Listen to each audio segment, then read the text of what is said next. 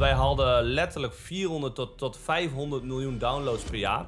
En onze omzet was 5, 6 miljoen en mijn winst dan 1,2, 1,5. Ja, zoals iedereen weet, Tim Hofman was bij jou op de stoep Klopt, gekomen. je hebt gelijk. Hoe ben je daarmee omgegaan? En wat voor reacties kreeg je? Want ik hoorde dat je ook bedreigd bent geworden toen. Dat ik gewoon te veel focus had op mijn bedrijf, waardoor we eigenlijk een soort van uit elkaar groeiden. Ja. En ehm, ik verdiende al heel snel weer 40.000, echt gewoon 40.000 Wauw. euro per, per maand. En ik was toen 21. Je zegt net zelf ook dat je controle hebt over wat je zelf kan en zo. En tot hoe ver heb je dan inderdaad controle op wat bij Expose is gebeurd? Yes. Welkom Vasco bij de aflevering. Welkom bij de Bedweights podcast. Yes. Ga je de eerste vraag stellen. Het is gelijk een eh, moeilijke vraag misschien. Maar wat weet jij beter dan het gemiddelde persoon? Wat weet ik beter dan de gemiddelde persoon? Nou, ik denk eerlijk gezegd wel eh, het financiële eh, gedeelte. Mhm. Dus dat, het- dat het verspreiden van je vermogen en uiteindelijk dat je het zo vers- verspreidt, zeg maar, dat je uiteindelijk financieel onafhankelijk wordt. Want eh, ik ben ervan overtuigd dat uiteindelijk heel veel mensen dat, dat kunnen bereiken. En dan de vraag is of je dat, hoe, hoe snel je dat bereikt. Dus dat je, of je dat binnen 10 jaar of 5 jaar of misschien 20, 30 jaar bereikt. Mhm. Maar ik ben er wel van overtuigd dat iedereen dat kan. Dus ik denk dat dat ehm, mij, heeft, ja, mij onderscheidt versus eh een gemiddelde persoon. Ik hoop dat we deze aflevering even ook iedereen kunnen overtuigen dat het inderdaad voor iedereen mogelijk is. Duizend procent, Mhm. ja. Dus laten we even beginnen bij helemaal het begin. Ja. Je jeugd. Gewoon Ja. begon met je ouders, die hadden die al gecreëerd. Kleine Vasco was er. Was Ja. je, waren je ouders ook al ondernemend? Of hoe zat Nee, dat? kijk, ehm, mijn moeder was wel ondernemend, maar die had geen onderneming, maar die was wel heel ondernemend. Dus bijvoorbeeld, zij kocht wat kunst en vervolgens gewoon als hobby. Mhm. En dan verkocht ze wat kunst en dan kocht ze het weer aan. En, en, en, en op een gegeven moment kocht ze heel veel Herman Brood, want dat vond ze gewoon leuk. Mm. En toen, eh, eh, nou, toen pleegde Herman Brood zelfmoord, waardoor dus al die kunst Mhm. eh, de lucht in vloog, zeg maar, wat, wat heel veel geld waard werd. En daarnaast eh, hadden wij een oom, of mijn moeders oom, die bezitte redelijk veel vastgoed Ja. in Emmen en, en Groningen. En dat had mijn moeder wel, eh, dat vond mijn moeder interessant en inspireerde dat wel. En, en daardoor begon zij met mijn vader, zeg maar, mijn vader was meer, eh, die werkte voor de Energiewacht. En dat was een, eh, dat is, nou ja, dat is een soort van installatiebedrijf in het noorden. En die, is- die is vrij groot. En hij was ehm controller en, en, en verantwoordelijk voor de financiële eh, gebied van het eh, eh, afdeling van, van het bedrijf. Dus goed in nummers. Juist, inderdaad. Hij was zeg maar controle, dus hij altijd de risico's afwegen, et cetera. Altijd Ah, veilig play. ja, ja, Maar mijn moeder daarentegen, die nam altijd de risico's en die was ondernemend. Ah, Dus zij hadden een hele goede balans onderling. mhm. Maar door mijn moeder zei van, ja, tegen mijn vader van... Ja, misschien moeten we ook vastgoed gaan kopen. Toen hebben ze een eerste vastgoedobject gekocht. En toen die tijd kon het nog heel makkelijk. Eh, Maar ze- je betaalde wel 8% rente. Mhm. Ehm, maar je kon eigenlijk 100% lenen. En ze konden ook onbeperkt lenen. En toen op een gegeven moment hadden ze 11 woningen. En toen werden ze eigenlijk wel door de Rabobank op het matje geroepen. van ja, eigenlijk hebben we een fout gemaakt. Ja. Ja. jullie hadden eigenlijk niet zoveel woningen eh, mogen kopen. Dat is moest echt alles een weer weg. droom gewoon. Dat is echt een droom voor mensen nu. Ja, gewoon zoveel nu, ja, zeker weten. Maar ze namen natuurlijk wel gigantische risico's. En om dat te kunnen blijven handelen, moesten ze wel kamerverhuur doen. Mhm. Eh, dat was wel heel erg intensief. Op latere leeftijd, naar de zullen we zo komen, was ik degene die, eh, die dan wel eens huur ophaalde, et cetera, et cetera. Mhm. Maar ehm, even terug te komen op jouw vraag. Ja, ze waren... Mijn moeder was dus wel ondernemend, maar niet zozeer vanuit een onderneming, maar ze was wel heel ondernemend. Mhm. En mijn vader was het eigenlijk niet. Die was, nou ja, ehm, controle, dus die kijkt altijd naar de risico's, Ja. naar de cijfers. En die ziet Ja. overal gevaar in, maar eh, mijn moeder was altijd degene die het wel doordrukte, zeg Wel, maar. wel handig om dat mee te krijgen. Dus je hebt een soort van dat handelaspect en financieel Juist. verantwoordelijkheid. Daarmee ben je dus wel een beetje opgevoed al. Ja. Ja, dan ben je niet te extreem. Dat weegt gewoon heel lekker af, denk ik. Ja. Want anders had je Nou moeder... ja, ik ben wel extreem, moet ik eerlijk zeggen. Ik heb, ik heb meer mijn kant van mijn moeder. Ja. En mijn vader die zegt al, oh Vasco, zou je dat wel doen? En dan, Mhm. vaak doe ik het wel. Ja. En soms gaat het goed, soms gaat het slecht. En is jouw vrouw dan een beetje jouw moeder soort van... Of les net als je vader een beetje? Of je businesspartners? Nee, ehm, Of je vader zit nog in je business? juist. toch? Mijn vader, ja, mijn vader zit nog in business en Oh, die, ehm, die, ja, die, die, die vraagt altijd om advies. En die doet ook zeg maar het- hetgene waar ik dus minder goed in is, hij dus heel sterk in. Mhm. En eh, wij werken nu samen sinds, nou, ik denk een jaartje of zeven nu, zeg maar. Oh, dat is best wel... Dus, eh, dus, we werken, dus hij werkt fulltime eh samen En denk mij. je dan dat eh, risico's nemen jou ook succesvol heeft gemaakt? Dat je, Duizend procent. Ja. Mhm. Ik denk dat, kijk, als, ik, eh, als je helemaal kijkt, eh, ik ben op mijn dertiende begonnen met mezelf leren te programmeren. En eh, dit vond ik ook een, eh, een goede eigenschap van mijn ouders. In plaats van dat ze dachten aan problemen, dachten ze altijd in oplossingen. Ja. Dus toen ik op mijn dertiende stad, ik ben altijd iemand geweest van actie ondernemen. Ik heb mezelf leren programmeren, want op een gegeven moment stuurde iemand mij via MSN een link. En er was een spelletje in Amerika, dat heette Outwar. Mhm. En dat was een tekstgebaseerde game. En toen ik dat spelletje speelde met 13, dan dacht ik... Ja, Vasco, dit kan jij ook wel, weet je wel. Maar nul ervaring met programmeren. Mhm. Niemand om me heen kon ook programmeren. Maar ik dacht wel voor bij mezelf... ja, dat kan ik ook wel maken. Nou, stap voor stap heb ik zo'n spelletje gegenereerd, gecreëerd. En het begon heel basis, maar omdat er geen concurrentie was, groeide je zelfs terwijl het eigenlijk bijna niks was. Ja. Maar ja, het was al heel snel een leuke factor, omdat je namelijk geen... Ze hadden, mensen hadden geen vergelijkingsmateriaal, dus het was al heel snel leuk als je die contact met elkaar had. Mhm. En toen op een gegeven moment ging de, de, ko- de kosten van de hosting ging al heel snel naar 250 tot 300 euro per maand. Mhm. En in plaats van dat mijn ouders zeiden op mijn veertiende van Vasco, Kost je geld. eh, ja, eh, we moeten ermee stoppen, want het is een dure hobby. Zeiden ze tegen mij van, hoe kunnen we ervoor zorgen dat we aan die spelers geld verdienen? En dat is natuurlijk een veel betere perspectief dan Ja. dat je zegt van, Vasco, je hobby is veel te duur, stop ermee, zoek een andere hobby. Nee, dus en denk een oplossing in plaats van problemen. Je Dus, verdiende eh, nog geen geld dus toen nee, dat spel dus- groeide. Dus je deed eigenlijk ook niet per se voor het geld dan Nee. in het begin? Oh, Nee. wel vet. Ja, ik ben zelf ook wel bezig met eh, programmeren. En ik vraag me dan meteen Leuk. af, hoe heb je jezelf dat aangeleerd? Via YouTube? Ik weet niet of dat toen al... Nee, YouTube was er eigenlijk niet. Eigenlijk puur Google. Dus wat, ik, wat ik eigenlijk deed, ik zocht gewoon letterlijk op eh, een registratiescript. Nou, toen werkte het. Toen kon ik dus een account aanmaken. En die belandde dan, zeg maar, account in de database. Ja, En ja. vervolgens kon ik inloggen. En dat was het. En toen dacht ik van, ja, hoe kan ik dan een profiel maken, weet je wel? Dat iemand een profiel heeft. Mhm. Nou, dat was de tweede stap. En Ja. vervolgens dan, eh, weet je wel, hoe kan ik zorgen dat die twee accounts elkaar kunnen aanvallen? Dus gewoon, eh, en de, dat game bestond helemaal uit tekst. Dus als ik jou aanvalde, zeg maar, dan stond er letterlijk van, je hebt gewonnen, je hebt zoveel virtueel Oh, geld. Ah, dus het is een poppetje die...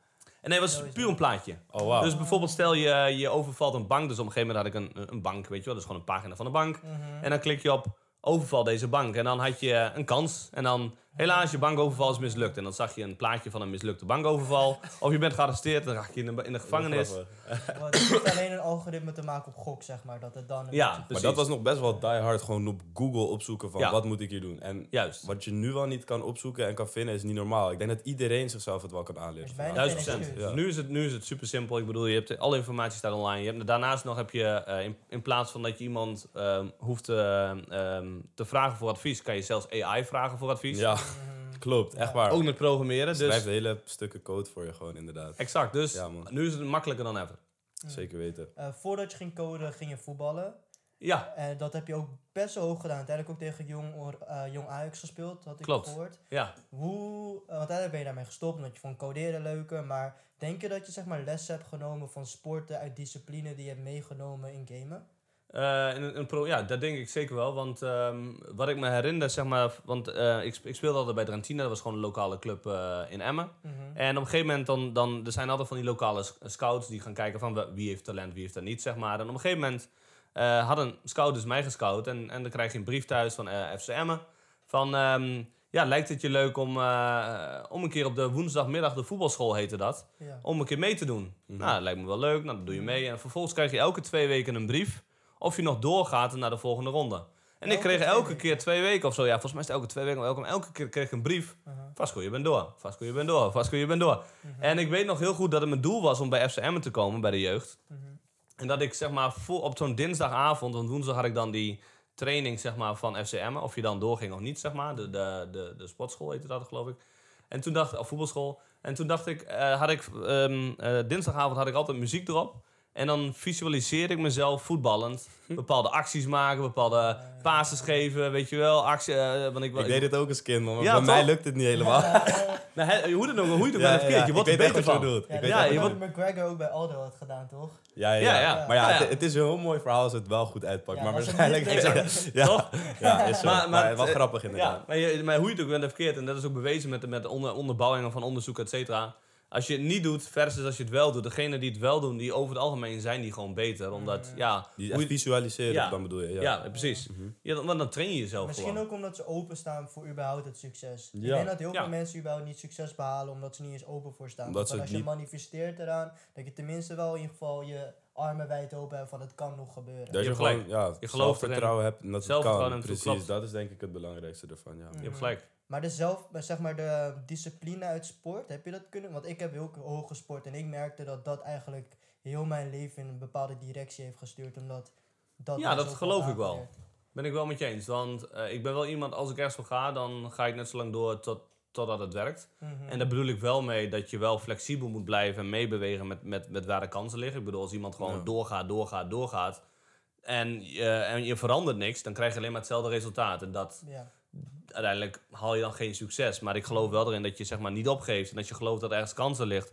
En je beweegt mee met waar de mogelijkheden ligt. Zeg maar, je bent flexibel en je pas je aan. Mhm. Ja, dan vroeg of laat krijg je succes. Dat, ben- dat, dat geloof ik wel. En, Ja. dat, en dan kan sport wel een mooie basis zijn voor die in de discipline. Want hoe je het ook bent of keert, in sport heb je ook tegenslagen. Mhm. En dat ga je ook krijgen met ondernemen of, of, of waar je dan ook mee bezig bent. 100%. Ik denk dat dat heel veel mensen juist ook hebben met, vooral jij bent ook een vader, dus jij herkent het waarschijnlijk ook dat heel veel ouders eh, hun, kind niet, hun kind niet eens openzetten voor falen. Waardoor ze nooit in zichzelf in situaties brengen om succes te kunnen behalen. Want om succes te behalen moet je, is er een kans om te falen. Ja, moet Valt eigenlijk waarschijnlijk altijd, ja. Ja. Ik bedoel, er komt altijd een moment dat, eh, dat er iets gebeurt wat, wat je niet zo had gepland. Of dat, dat, ja, dat het tegenvalt. Mhm. Dat, ja, dus het gaat niet zozeer inderdaad, wat jij zegt ook, en daar ben ik helemaal met je eens om het falen. Maar om het, het feit van hoe ga je ermee om, weet je wel. Wat heb je ervan geleerd? Ja. En eh, hoe ga je het in gevolg anders doen? Was het in jouw geval dan wel meteen het eerste bedrijf wat je begon dat succesvol werd? Of? Ja, dat was eigenlijk mijn gamebedrijf inderdaad. Ja, Dus dat, dat eh, kan wel, zeg maar. Het, ja. ja. er is een kans dat het gewoon meteen goed gaat. Maar dat is niet normaal per se. Nee, dat hoeft niet. Nee. Kijk, en ik, mijn, toen ik op mijn dertiende mijn eerste game maakte, was niet met de visie om geld te verdienen. Het was vanuit de visie, ik wil iets, iets maken wat andere mensen leuk vinden. Ja. Eh, en wat ik zelf natuurlijk ook leuk vind. Mhm. Eh, ik wil gewoon een leuke game maken. En dat, eh, en dat is natuurlijk een hele andere perspectief dan dat, dat ik heel veel op Instagram zie van... Ik wil graag een, een bedrijf starten omdat ik financieel onafhankelijk wil worden. Of ik wil Ja. graag een bedrijf starten om meer vrije tijd te krijgen. Alleen, ik, geloof mij, om een bedrijf te starten ben je gewoon 70 à 80 uur per week kwijt. Ja. Dus het is eigenlijk het tegenovergestelde, weet je wel. Ja, dus ja, ja. eh, daarom is de reden erachter heel belangrijk. Want als je reden gewoon niet goed genoeg is, zul je zien dat je Mhm. faalt. Ja, Ehm, weten. dus, eh, dus in die zin is, ja, is, is denk ik dat onder andere wel een goede kickstart voor mij Mhm. geweest. En op het moment dat mijn, mijn ouders dan zeiden van Vasco, eh, ja, hoe gaan we dan geld verdienen aan jouw game? Hoe gaan we dat samen doen? Want ze waren altijd meedenkend. Mhm. Mijn moeder speelde op dat moment een online bingo. En die, eh nou, dan kon je via de 0900 nummer kon je bet- eh, betalen, kon zij. En ze zei, Vasco, kan je dat niet in je game bouwen? Nou, Ja. inderdaad. Zo mijn game gebouwd. En toen kreeg ik mijn eerste euro's. En op een gegeven moment, op mijn vijftiende, voegde ik Paypal toe.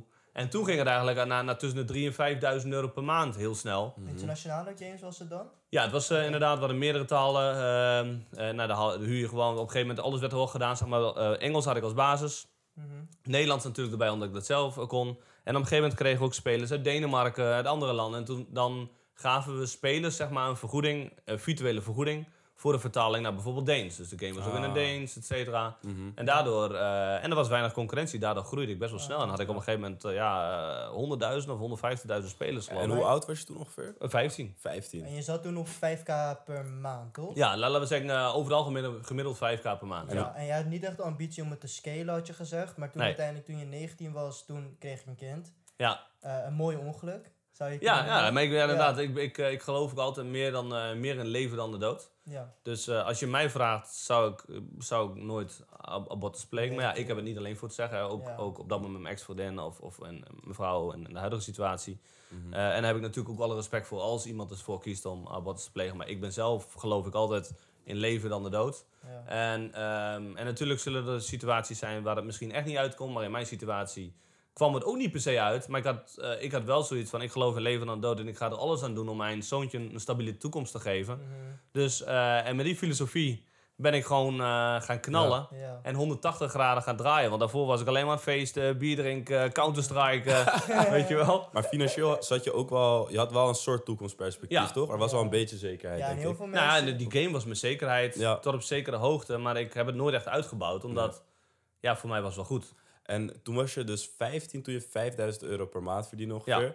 Ik heb gehoord dat je dan van... De, eerst kreeg je problemen met leerplicht. En toen ging je over naar leervrijstelling. Ja, want weet je, ik was totaal... Weet je, ik hield niet zo van school, moet ik eerlijk ben. Ik was veel aan het spijbelen, ik had veel Herkenbaar. problemen. Ik had wel eens problemen met de politie. Eh, weet je wel, een taakstraf hier, taakstraf daar. En eh, ook wel eens, weet je wel, in een tussenhuur... wat, wat er gewoon, gewoon ook wel eens stomme dingen, weet je wel. Heel, on- eigenlijk heel onschuldig, een beetje eieren gooien, weet je wel.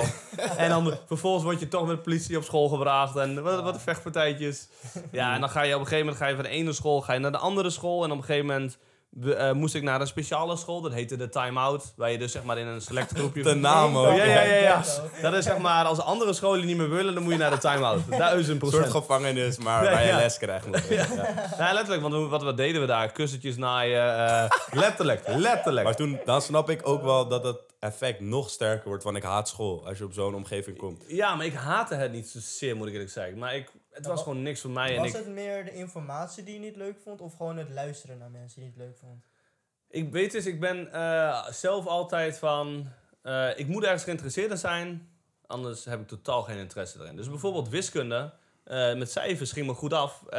Ik zeg niet dat ik mijn huiswerk deed, maar het, ik vond het wel leuk. Ja. Maar kom je aan met, met aardrijkskunde of zo. eh, Als je me nu vraagt van Vasco, waar ligt dit en dit? Ik heb geen idee. Maar dan zeg ik heel simpel. Ik heb, ik heb freaking Google Maps, weet Ja, je wel. ja, nu, in de huidige tijd. Mhm. Ja. Dus eh, ja, en zo stond ik erin. Biologie, Nederlands. Ik ben heel slecht in taal. Heel slecht Ja. in taal. Weet je wel, dus eh, dat ligt me gewoon niet. Ja. Ja, dat is, het, het kan ook niet zo zijn dat iedereen goed is in al die dingen. Ja, Nee, weet je. alles gemaakt. En middelbare school moet je goed zijn in alles. In Duits, in Frans, in wiskunde, geschiedenis. Ja. Zelfs in gym. Waar Ja, slaat ja, het? maar Waar slaat er wel het? weer lachen. Ja, dat is natuurlijk leuk. Lekker Maar soms trefballen. ook passie waarin oude eh, leraren mee praten, zeg maar. Dan, dan, dan, dan praten ze zo binnenmonds, er zit geen passie Dat achter. is echt zo. Klopt. Hoe wil je mensen overtuigen om iets te leren als je het zelf niet eens interessant vindt? Je hebt helemaal gelijk. Een docent is zo belangrijk. Mijn geschiedenisdocent, ik vond geschiedenis niet leuk, maar omdat hij zoveel passie ervoor had. Ja. Part het leuker. Ja, ja, echt en dan waar. krijg je, en dat, dat werkt natuurlijk zelf met een business hetzelfde. Wou ik net zeggen. Als je, de, als je de passie en energie uitstraalt, dan denken mensen van, weet je wat, mensen vinden mensen leuk die gelijk als hun zijn of die ze graag willen worden. Ja. Ja. Dus als jij veel energie hebt en je passie hebt, en je hoort iemand praten die ook passie en veel energie heeft, dan denk je van, weet je wat het is, ook al heb je Ja. misschien niet veel raakvlakken, denk je wel van, dat is wel een goede Dat is gast. een beetje Dat is aanstekelijk. echt zo. Ja. Ja, het is echt Ja. aanstekelijk. Want ik weet, dit was op een festival echt heel grappig. Maar toen was ik met een meisje aan het praten. En ik, wat het echt, volgens mij hebben we een uur lang gezeten. Hebben we het over Meditations gehad, het boek. Van Marcus Aurelius. Dat is Ja. die Romeinse keizer die het boek had geschreven. Dat is echt... Niet eens met haar gezoend of zo. Nee, nee, nee. nee, niet, Nee, niet even niet binnengegaan. Nee. Gewoon, lopen praten erover. Maar dat is ook mooi, ja, omdat je met enthousiasme spreekt, zijn mensen gewoon benieuwd. Dan gaan ze vragen Je stellen. hebt gelijk. Je hebt een, gemeen, Ja. een gemeenschappelijk interesse. Nee, daar vond ze, ze, eh, ze Oh. wist er niks over. Oh nee, ze, Oh, vond- ze Ze gewoon... wist eh, gewoon omdat je het leuk Ja, zegt. ja, omdat jij er met passie Ja. over kan praten. Ik denk dus ook, ja, dat is wel waar. als je bijvoorbeeld een product of iets verkoopt of een bedrijf hebt, dan is het ook tien keer makkelijker als je al echt achter je bedrijf staat, Mm, toch? Zeker weten. ja. Dan kan je ook gewoon een slechtere salesman er, er neerzetten. Mhm. Klopt. Ja, het is vooral de energie, denk ik. Ja, dat is 100%. inderdaad Energie is zo. mega belangrijk, ja. Mhm. En eh, oké, dus uiteindelijk, je kind was je geboren. Toen eh, ben je gaan scalen. Want je zat van, oké, eh, met 5k per maand ga ik niet mijn kind op een... Ja, je kan niet wel een kind verzorgen Nee, maar weet je, 5K, kijk, eh, kijk ik was natuurlijk zelf dan eh, gestopt eh, op mijn 15 met school. En toen heb ik nog een internetcafé gehad. Mhm. Internetcafé. ja, ik heb nog een internetcafé. Internetcafé Vasco heette dat. Oké. Mooi. Dus eh dan zie je ook letterlijk een, een, een bot op de gevel staan met een petje. En dat was ook weer een voorbeeld van mijn ouders. Dat zij dachten in oplossingen en niet in problemen. Mhm. Eh, dus wat er gebeurde, ik was natuurlijk gestopt met school. Nou, dan, ondanks dat ik al veel spijbelde, was dat er wel structuur in mijn leven, weet je wel. Ik Mhm. ging wel in ieder geval, laten we zeggen, eh 9 of 10 uur 's ochtends uit huis. En dan natuurlijk ging ik wel naar school en dan sommige lessen niet, et cetera. Ja. Maar er zat wel structuur in. Maar toen, zodra die structuur wegviel, omdat ik leerple- eh, leer, leerontzegging kreeg, op mijn vijftiende. Ja. Wat deed ik toen? Ja, dan was ik vooral s'nachts wakker. Ik was aan het gamen, ik was aan het programmeren, eh, een beetje aankloten. Dus eh, op een gegeven moment reden wij langs een, langs een, ehm, een pand in Emmermeer. En mijn ouders zeiden van, lijkt het je niet leuk om een internetcafé te starten? Dat we dat pand kopen. Eh, want dat was nog in, de- in die fase van die, in die woningen, zeg maar, dat zij nog konden kopen. Ja. Mhm. Eh, lijkt je dat niet leuk? Want eh, ja, met meer structuur in je leven, et cetera. Het was niet zozeer vanuit winstgevendheid dat ze dat wilden doen. Maar meer vanuit de visie van... Op deze wijze kunnen we misschien Vasco en mijn broertjes... want die zijn precies hetzelfde... eh, meer structuur in het leven bieden. Ja. En dat ehm, heeft uiteindelijk niet gewerkt. nee, nee, letterlijk niet. En het idee was mooi, het idee was mooi. Het idee was fantastisch. Hoezo was het niet gelukt? Nou ja, weet je, die internetcafé ging om 12 uur of 1 uur open. En eh, ging om 12 uur s'nachts. Volgens mij 1 uur open, 12 uur s'nachts eh gingen we sluiten. Dus weet je wat is? Dan kan je nog steeds om 12 uur wakker worden. Even snel douchen en dan, daar die, en dan, en dan die kant op. Mhm. Ja, En en, in de nacht gewoon weer even gamen. Ja, Dus, in de eh, nacht, eh, sterker nog, in de nacht was het alleen maar lachen. Want er kwamen er allemaal vrienden langs. Er waren 10 computers op een rij. en dan gingen we al met z'n allen counter-strijken. Weet je, op Battlefield, Age of Empire. en al die, en al die rotzooi. Dus dat was alleen maar eh, goed, weet je wel. En, en we, nou, dan hebben we wat bier in de koelkast staan. Biertje erbij. Dus, eh, en dan vervolgens, nou ja, dan ga je om eh 4, 5 uur slapen. En dan, vol, ja, dan zet je je wekker om 12 en dan ga je beginnen hele riedeltje weer opnieuw. dus ja, het was wel het was een mooi idee, maar niet Ja. heel goed uitgedacht. Nee, Heb je dan nu wel een echt een gestructureerd leven? Of heeft dat, heb je dat toen toegepast en toen ging het wel beter? Of zeg je nog steeds van ja, het maakt niet uit wanneer je slaapt als je maar je werk doet? voor mij maakt het niet uit. Het enige wat ik kan zeggen, ik ben geen ochtendmens. Maar kinderen creëren voor mij wel structuur, zeg maar. Ja, Dus, kan dus, ik eh, begrijpen. ze gaan naar school, dus dan, ja, dan, dan ben ik wel wakker, weet je wel. Eh, Ja. Moet ik wel eerlijk zeggen, mijn vriendin doet wel het meeste 's ochtends. maar ik, ik ben wel gewoon aanwezig, weet je wel, bij het ontbijt. En dat vind ik ook belangrijk, weet je wel. Maar ik ben niet, zeg maar, iemand die... Zeven uur opstaan, nee, nee, dan sporten en dan pas werken. Nee, nee, maar ik sport gewoon om 9 uur, 10 uur, weet je wel. Prima, toch? Ja, en ik geloof ook, want kijk, eh, de een zegt van ja, je moet om zo laat opstaan en dat, dat, dat. En dan, eh, weet je wel, alles maximaliseren om succes te behalen. Mhm. Ik denk gewoon, laat me je vertellen, iemand in een Lamborghini zegt dat het niet hoeft. Ja, dat is precies. Maar wel pas na de Lambo. ja, Ja, ja, ja. ja. ja, nee, maar ik, ja, weet dus ik geloof gewoon dat je moet doen eh, wat voor jezelf werkt. Weet je wel, ik, ik maak gewoon mijn uren. Ik, ben, ik, ik, ja, ik vind het gewoon fijner om s'avonds te knallen. Ja. Ja, In plaats van 's ochtends. we hadden laatst eh, iemand die weet heel veel over fitness en gezondheid. En die zei precies hetzelfde. Hij zei, eh, hij heeft dus zo'n ring waar hij alles kan meten. ja, oh cool. Eh, ja, en hij zei dus van je moet gewoon zoiets hebben en dan gewoon test gewoon alles uit. Ne- want je, ieder lichaam is anders. Je kan niet zeg maar, het is niet one shoes fits all, weet je wel. Dat Ben ik helemaal met je eens. En sommige mensen, vooral heel creatieve mensen, die werken heel goed in de nacht. En dat, Programmeren Ja, is toch wel creatief werken. Ja, dus ik, ben, Ja. ik vind mezelf wel creatief. Ja, precies. ja. En dan heb je vaak dat nou, zogenaamde probleem dan voor de mensen die om vijf uur op willen. Maar ik ken ook zoveel mensen die om vijf uur opstaan en dan gewoon nog steeds niet heel nuttig zijn. Dus zolang je gewoon je to-do-list afmaakt, denk ik dat dat echt Het het is, ja, is- wat jij zegt verschilt echt per persoon. Denk ik ook. Mhm. Ik ben dan benieuwd, hoe ben je dat toen gaan scalen, het bedrijf? Want dat was het bingo-bedrijf, ging je van 5k per maand scalen naar, hoeveel was dat toen? Nou ja, kijk, inderdaad, toen, vanaf dat moment werd ik dus vader op mijn 21ste. dacht ik van ja, ik ga er alles aan doen om mijn zoontje een goede toekomst te geven. Eh, en dus in plaats van dat ik half focus of minimaal focus op mijn game had, eh, had ik totale focus. Dus ehm, die tekstgebaseerde game die groeide wel langzaam van 5, misschien naar uiteindelijk 7000 per maand. Maar niet echt een klapper. Mhm. Maar op een gegeven moment zei mijn moeder, want die speelde nog steeds diezelfde bingo, zeg maar. Die, eh, die heeft tien, eh, tien jaar lang naar gespeeld. en die zei van Vasco, ja, ik zie al die, nou voornamelijk vrouwen online, een beetje chatten. En eh, volgens mij, Is daar markt voor? ja, is daar een gigantische markt voor en wat ook heel veel geld mee verdient. Dus toen zei ze tegen mij van Vasco, kan jij niet zo'n bingo maken? Toen heb ik letterlijk in twee weken tijd een bingo gemaakt. Holy shit. Via Flash, zonder ervaring, maar hetzelfde vooral. Hè? Gewoon googlen, testen, weinig slapen. Want als ik een missie heb, wil ik het ook zo snel. Ik ben daarom ben ik wel een beetje ongeduldig. Nee, dat is goed. Ik wil dat zo snel mogelijk af hebben. En vervolgens ehm, hebben we het gelanceerd. Alleen je mocht niet adverteren, we hadden ook geen spelers. Dus wat deed ik? Ik ging gewoon eh, doen alsof ik een zelf speler had. eh, eh, speler was. En iedereen had een persoonlijke link. En als je die link doorgaf, kreeg jij 5 euro en ik kreeg 5 euro. Dat vond ik echt een fucking slimme tactiek. Toch? Ja. spammen. Spammen, spammen, Ja, ja, ja. spammen. Het is misschien niet echt pro of zo. Roeien. En misschien een beetje, eigenlijk wel een beetje, ja. Ja. maar weet je het is, je moet roeien met, de met de riemen die je hebt. En dat was de riemen die ik had, weet je wel. Ghetto marketing, het werkt wel. Het werkt wel. Dus Ja. toen kwamen de eerste spelers binnen en die dachten van, weet je wat, ik kan ook wel 5 euro eh, verdienen. En vaak, die spelers die op de, op de bingo, andere bingo-websites speelden, die kenden altijd wel weer iemand in de omgeving, digitaal of fysiek, die ook bingo speelde. Gewoon een affiliate programma. Eigenlijk had je in die tijd al. Oh. Ja, Exact. slim. Mhm. Ja, dus en, dat- en dat ging fucking snel. En eh, daarom had ik, op een gegeven moment had ik volgens mij binnen, ja, ik weet niet exact de cijfers, maar ik verdiende al heel snel weer 40.000, echt gewoon 40.000 Wauw. euro per, per maand. En ik was toen 21. Dat was netto, bruto. Het was, het was netto, ja. Ja, Jezus. ja en de, omzet ging naar 80, 100.000 per maand. Fucking ja. En maar, eh, oké, je bent dan jong met 40k per maand. Hoe pak je dat op? Want ik, eh, kijk, ik weet van mezelf, ik zou wel goed investeren, maar ik zou ook eventjes eh, een weekendje met de boys naar Ibiza of zo. Maar Ja, ik was of- toen net, ik was toen net vader, zeg maar. Mijn, zoontje was toen twee. Ehm, moet ik eerlijk zeggen, mijn wereld was best wel klein, omdat... Ehm, mijn ouders die hadden, die, die zijn ook zeg maar gebouwd, eh, hebben opgebouwd vanaf. ik ben bijvoorbeeld geboren, ik ben, ik ben de oudste van mijn ouders. Eh, ik, we zijn, ah, ik ben geboren in een, in een flatje, gewoon letterlijk, misschien wel een van de minste flatjes zeg maar in Emmen. Ja. En vervolgens hebben ze zich wel zeg maar uitgegroeid tot, tot gewoon een, een vrijstaande woning, et cetera, et cetera. Ehm, en we gingen wel regelmatig op vakantie, maar niet naar buitenland. Dus wij gingen vaak naar, naar eh, Ameland, eh Texel, weet je wel. En, Ja. en, en de, vaak werd het gedaan vanuit de huurinkomen, weet je wel. Maar ehm, eh, wat wel leuk was, ik mocht altijd vrienden meenemen, weet je wel. Dus, en die hoefden dan ook niks te betalen. Dus wat, vanuit nature leren ze me ook van, dat delen is goed, weet je wel. Als je succes behaalt of dat je iets kan, eh, of in ieder geval als je wat over hebt, moet je andere mensen ook erbij betrekken. En dat, dat vind ik een hele mooie filosofie. Maar mijn wereld was wel heel klein, want ik was nog nooit in het buitenland geweest, ik had nog nooit gevlogen. Dus mijn gedachte ging daar ook niet zo snel naartoe van ik wil naar Ibiza. En je had natuurlijk geen Instagram dat je Nee, wordt. ja. Toch? Dat, dat, Dat eh, van, oh, mooie beelden, weet je wel, feest, et cetera. Nee, Ja. mijn wereld was op dat moment gewoon klein. Ja, oké. En ik was ook alleen maar bezig met programmeren en mijn gamebedrijf groter te maken.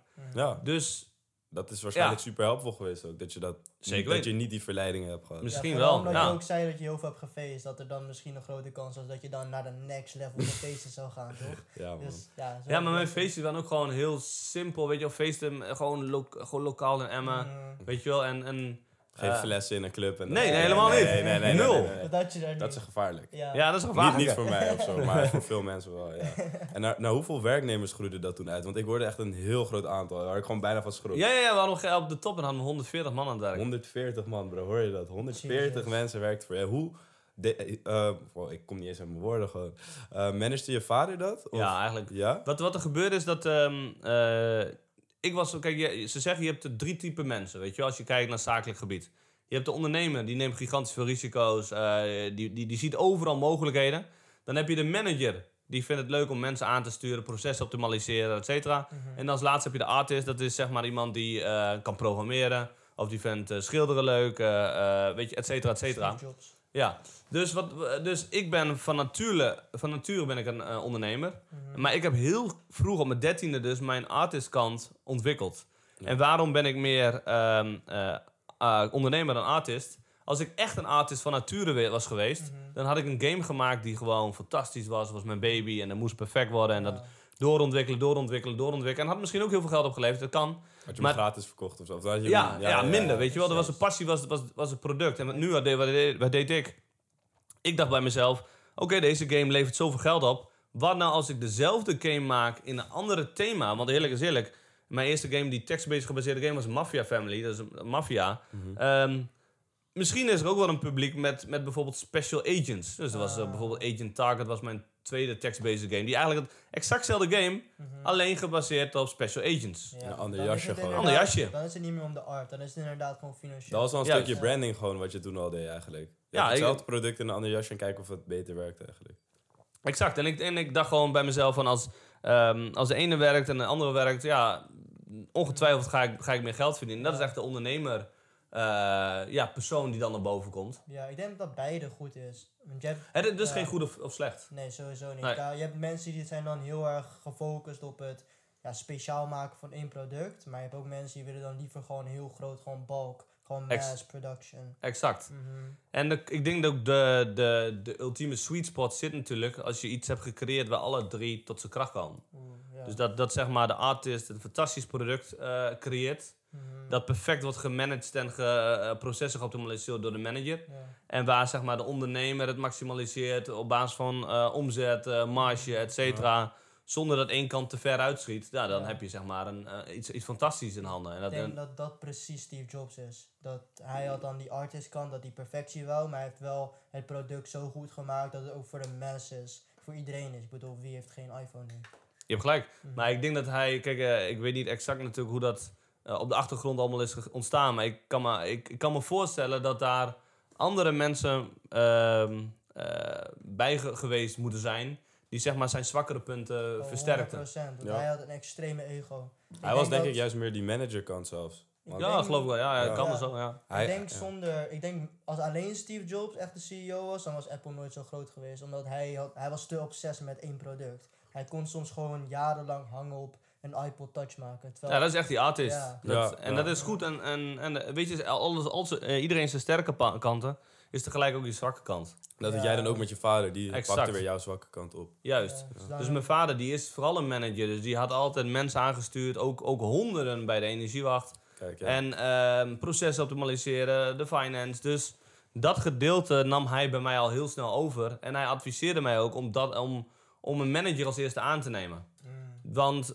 eh, wat je heel vaak ziet is dat mensen, zeg maar, mensen aan gaan nemen die hetzelfde als hun zijn. Maar dan los je het probleem niet op. Dat, Mhm. je hebt juist mensen nodig die een soort van ja, jouw zwakkere punten op, op, opvangen. mhm. En dat, dat, eh, dat, heb, dat mijn eerste werknemer was dus ook een manager. Ja. En daar kwam al heel snel de personeel onder. Dat werd dan goed gemanaged eh, door mijn vader en door die persoon. Waardoor ik dus eigenlijk heel snel die stappen kon maken. Wat is, eh, want we hadden het net toevallig over Steve Jobs. Eh, die had eigenlijk een hele goede manier van sollicitatiegesprekken. Die probeerde juist de werknemer de boos te maken. Door wat te zeggen over zijn projecten. Dus als hij een videograaf ging inhuren, zei hij van... Ja, dat project wat je vorige week hebt gedaan, ik vind hem echt niet goed. En dan was dus de hoop dat die guy zou zeggen van... Ja, maar het is wel goed, daarom is het goed, daarom is het goed. En dat wou hij juist, een soort van een tijger in iemand. Dat diegene trots is op zijn werk. Heb jij ook zelf een beetje een techniek in Nou, sollicitatiegesprekken? niet zozeer, want ik, ja, moet ik eerlijk zeggen, ik heb weinig, ondanks dat we zoveel mensen hadden, heb ik weinig gedaan. Mhm. En had ik altijd mijn vader die mij ondersteunde. Kijk, wat, eh, wat ik wel belangrijk vind is dat, dat ze natuurlijk loyaal zijn en dat ze eh, ja, dezelfde visie hebben als ik. Eh, kijk, en ehm, ik heb denk ik echt gewoon, nou niet geluk wil ik zeggen, maar ben blij geweest dat mijn vader deze, deze kant van mij heeft, zeg maar, eh, opgepakt. Want wat je vaak ziet, en wat ik dus ook heel vaak deze fout maak, en waar mijn vader me dus in ondersteunt, is dat wat er vaak gebeurt, is dat als je een, een personeelslid aanneemt, Mhm, dan, ehm, eh, ik noem wat, geef ik jou bijvoorbeeld een taak in het bedrijf. ja. En vervolgens vraag ik over een paar maanden van, hey, hoe staat het met die taak ervoor? En, en de ondernemer of, of degene die hem aan heeft genomen, die denkt vaak dat, dat het beter is, of dat, hij, dat het beter, na een paar maanden beter is dan, dat het, dan hoe hij het heeft achtergelaten. Terwijl dat, nou bijvoorbeeld stel ik, ehm, eh, ik heb, eh, eh, ik noem wat, stel eh, marketing als Ja. voorbeeld. Is dat, eh nee, ik noem wat, ja, ik wil graag dat je voor, ik noem wat, de Millionaires Club meer klanten eh, eh, binnenhaalt. En vervolgens vraag ik over twee maanden van, eh, hey, hoe staat het ervoor? Eh, heeft de marketing al effect? Mhm. Ja, en dan is er een kans aanwezig dat het resultaat minimaal is, omdat je namelijk iemand wel moet begeleiden. En dat, dat gaat er vaak mis. Iemand neemt zeg maar iemand aan en die geeft hem een taak en vervolgens checkt hij af en toe even Mhm. eh, hoe het gaat. Maar je moet eigenlijk diegene wel delegeren. Je moet hem wel aansturen. Je moet hem eh, zorgen dat hij dezelfde de kant op, op kijkt, weet je wel. En dat is denk ik...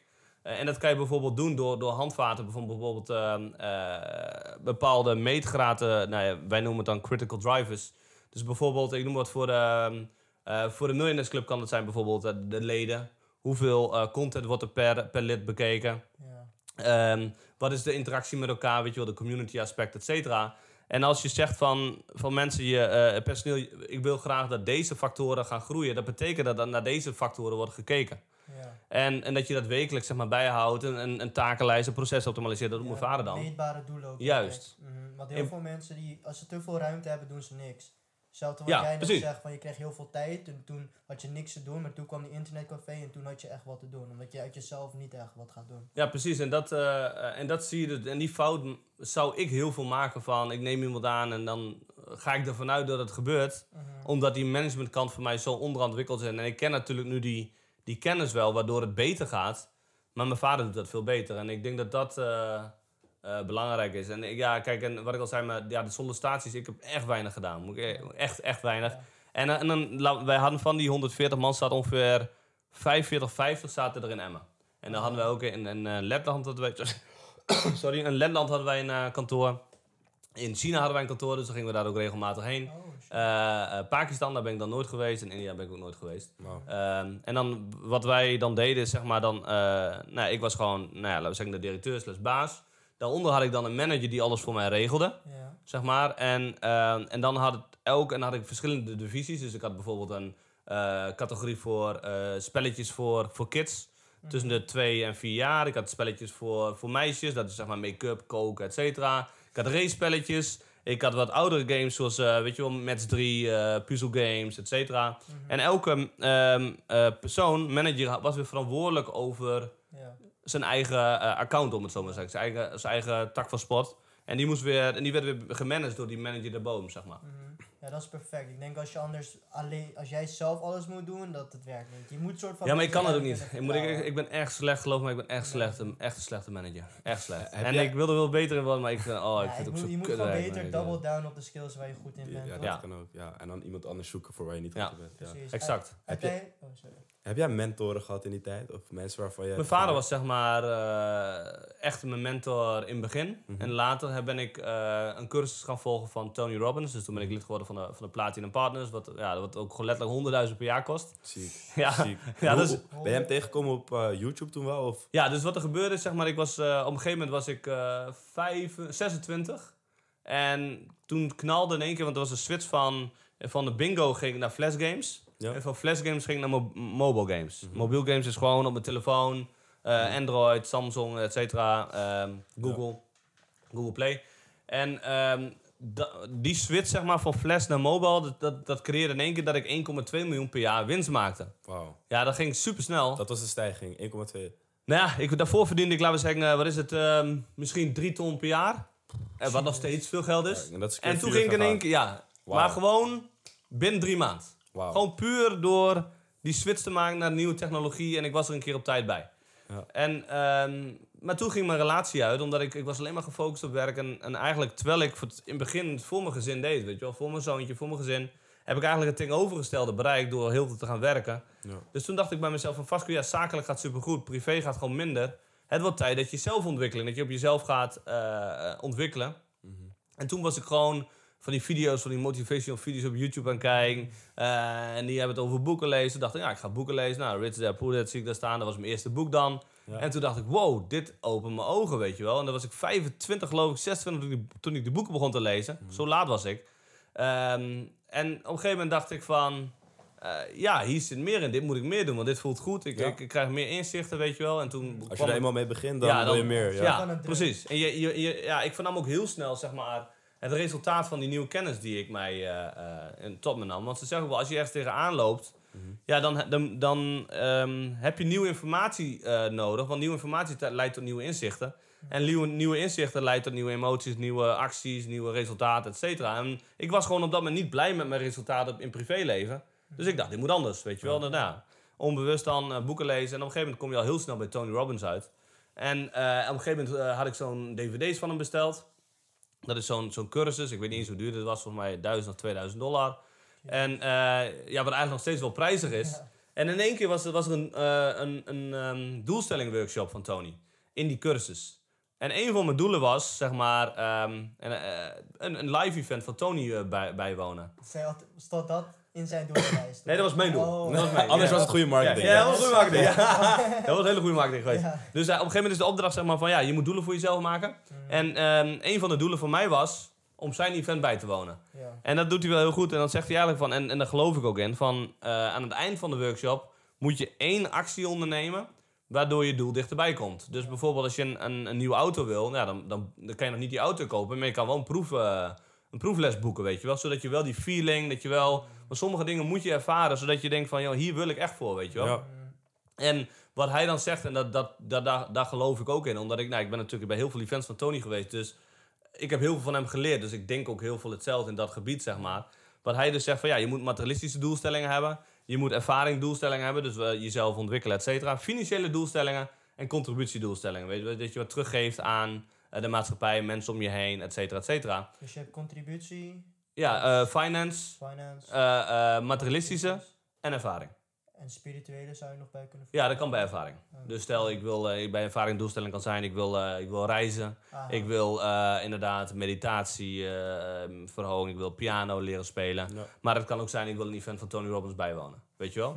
Ja. Dus, en, en, dat, en, de, en die filosofie van hem vind ik... eh, en hij zal het ongetwijfeld ook weer uit boeken hebben. Want heel veel dingen wat ik bij Tony heb gehoord... heb ik later ook bij boeken gelezen die eh, voor Tony's tijd waren. Weet je wel? Dus Ik bedoel dat, ik denk bij elke Ja. persoon die je nu leest, als je dan gewoon even die oude Grieken leest, zoals de Seneca en Aristotle en Marcus Aurelius, Romeins, maar dan denk je van, oh, hey, dit, eh, dit is precies wat Tony Robbins ook een keertje heeft Je hebt gezegd, gelijk. Maar dan andere Ja. woorden. Goede ideeën Helemaal. vergaan gewoon niet. Dus Ja, die worden exact. gewoon die suiker. Dat is eigenlijk alleen maar een goed teken. Dat iets Vind werkt. Vind ik ook. Ja. Ja. Mhm.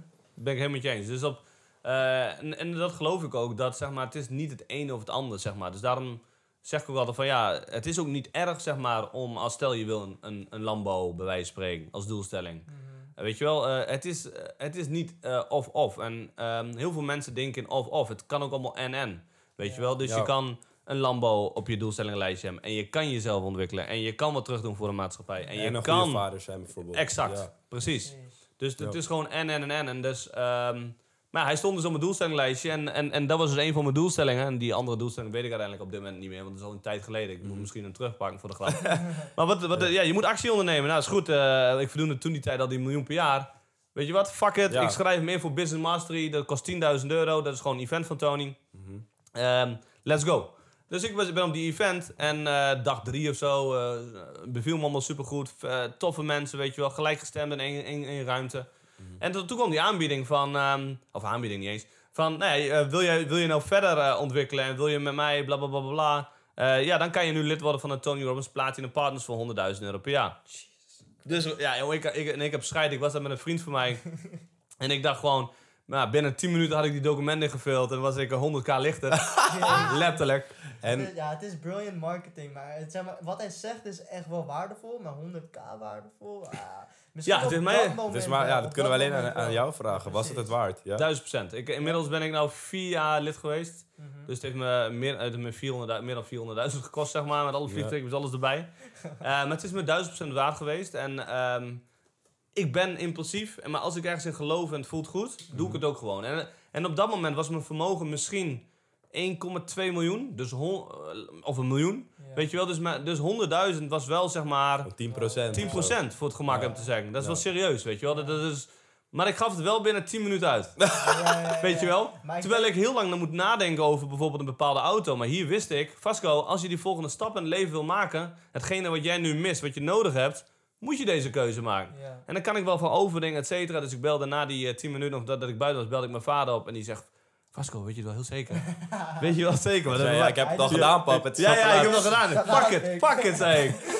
ik. Ik heb scheid, zei ik, ik doe het gewoon. Ah, maar het is wel veel geld. Ja, zonde. Ik zeg, eh, geloof mij. En toen zei hij later van, ja, je hebt ook wel gelijk. Je hebt je school niet afgemaakt. Laat dit dan je school zijn. Zoiets, zo, zoiets zei hij, weet je wel. Dat Zo, ja, maar ik zeg, ja, Ja. exact. Eh, Ja, gewoon Harvard. Ja. Gewoon. Nee. maar gek. En ehm, wat is dan het eh, meest waardevolle wat je er denk je aan hebt overgehouden? Dus het kan iets zijn als het netwerk, maar ook bijvoorbeeld gewoon één les wat we aan Want deze je begon kunnen over, dit stuk gaat hij heel leuk vinden. Huh? Je uiteindelijk had je ook Ray Dalio. Klopt. En hij Ja. is echt de grootste fan. Ja, man, Ja. ik heb zeker zijn boeken gelezen. Maar op, op internet neem ik aan. Of heb je hem ook echt... Nee, nee, Hij was Hij was, eh, ook. nee, Hij hij was is daar wel, via Zoom. Maar wel een twee uur presentatie speciaal voor... Zeg maar, want hij, hij, is, eh, hij en Tony zijn hele goede eh, vrienden van elkaar. Ja, ja, ja. Dus dat was- miljard waard, kom je niet meer in het echt. Nee, de, ja, maar het zijn echt goede vrienden, geloof ik. Ja, Wat ik wat, tenminste, wat Tony schetst, en dat geloof ik wel. En hij, hij schijnt ook niet veel ehm, eh, interviews te doen, zeg maar. Misschien nu de laatste tijd wat meer sinds zijn boeken, maar toen die tijd ja. eh, wat minder. En datzelfde, hetzelfde met Paul Tudor Jones, maar die, die maken gewoon een uitzondering voor Tony. Jones, inderdaad, ja. Dus ehm, als je vraagt, ja, wat is het meest waardevol? Dan zijn dat meerdere vlakken. Omdat wat leuk wat Tony doet, is zeg maar, hij behandelt het, eh, het persoonlijke met eh, UPW, Date with Destiny. Maar ook het business aspect met Business Mastery. Eh, en tegelijkertijd ook de finance aspect. Maar dat doet hij vooral met, met zijn Platinum Partners, dat is de finance event. En de finance event, daar moet je dus die 100.000 voor betalen, onder andere. Mhm. En dan ehm, eh, heb je een hele week sprekers, waarvan een stuk of 30, waarvan 8 miljardairs. En één van die miljardairs is dus Ray Dalio. Ja. Dat, Dat is, super vet. ja, dat is echt super ziek. Maar als je dus over de financiële termen praat, ja, wat is dan de grootste inzicht? Ja, dat is eigenlijk, het, het is super simpel en Ray Dalio zegt dat waarschijnlijk ook altijd. Is letterlijk van, ehm, hij zegt letterlijk, en dat, dat schudde mij wakker, want op dat moment verdiende ik zeg maar een miljoen per jaar. Hij zegt, één keer in je leven gaat je inkomenbron met 50 à 70 procent eh, zakken. Ja. Dus wat moet je doen? Zorg dat je je vermogen verspreidt. Weet je wel, liefst eh, 15 on, eh, weet je wel, niet gerelateerde eh, eh, inkomsten, et cetera, et cetera. Mhm. Dus eh, toen ik dat hoorde, dacht ik van ja, Vasco, al jouw inkomsten zitten op dit moment eh, komen uit, uit je gamebedrijf. En wat Ray Dalio zegt, dat, dat kan wel eens gebeuren dat je gamebedrijf een klap krijgt van 50 à 70 procent. En wat doe je dan? Ja. Ja, dat, toen dacht ik bij mezelf, dat wordt wel heel lastig. En, en inderdaad, hij heeft een vermogen van volgens mij 18, 19 miljard, ik weet het niet. Ja, dat is echt Ik bizar. heb gisteren opgezocht, volgens mij, was het 12,5 Op miljard. dat punt, dan maakt het niet meer uit. Ja. In ieder Nee, geval. nee. Dus toen dacht ik bij mezelf van... Ja, ik neem elk woordje wat hij zegt, neem ik gewoon serieus. Ja, Ja. Dus, Nee. Sowieso, van wie kan je het beter leren dan van zo iemand? precies. En welke stap heb je toen gezet daarna? Toen heb ik eigenlijk half naar hem geluisterd. Dus als ik echt mezelf goed analyseer. Ja, ik heb half geluisterd. Ja, En half dat, is beter dan Ja, en goed Ja. dat je dat ook Ja. van jezelf kan inzien. Ja. Ja. dus toen heb ik eigenlijk half gelu- geluisterd. En op welke zin heb ik half geluisterd? Is het eigenlijk het feit dat in, eh, in plaats van dat ik verspreiding aanbracht... investeerde ik al mijn geld in vastgoed. Oké. En weet je, dus perfect huurinkomen. En, en achteraf ook wel een goede keuze geweest. Omdat op dat moment vastgoed was heel laag. Dit was in 2015, 16. En dus al dat geld wat ik verdiende ging naar vastgoed toe.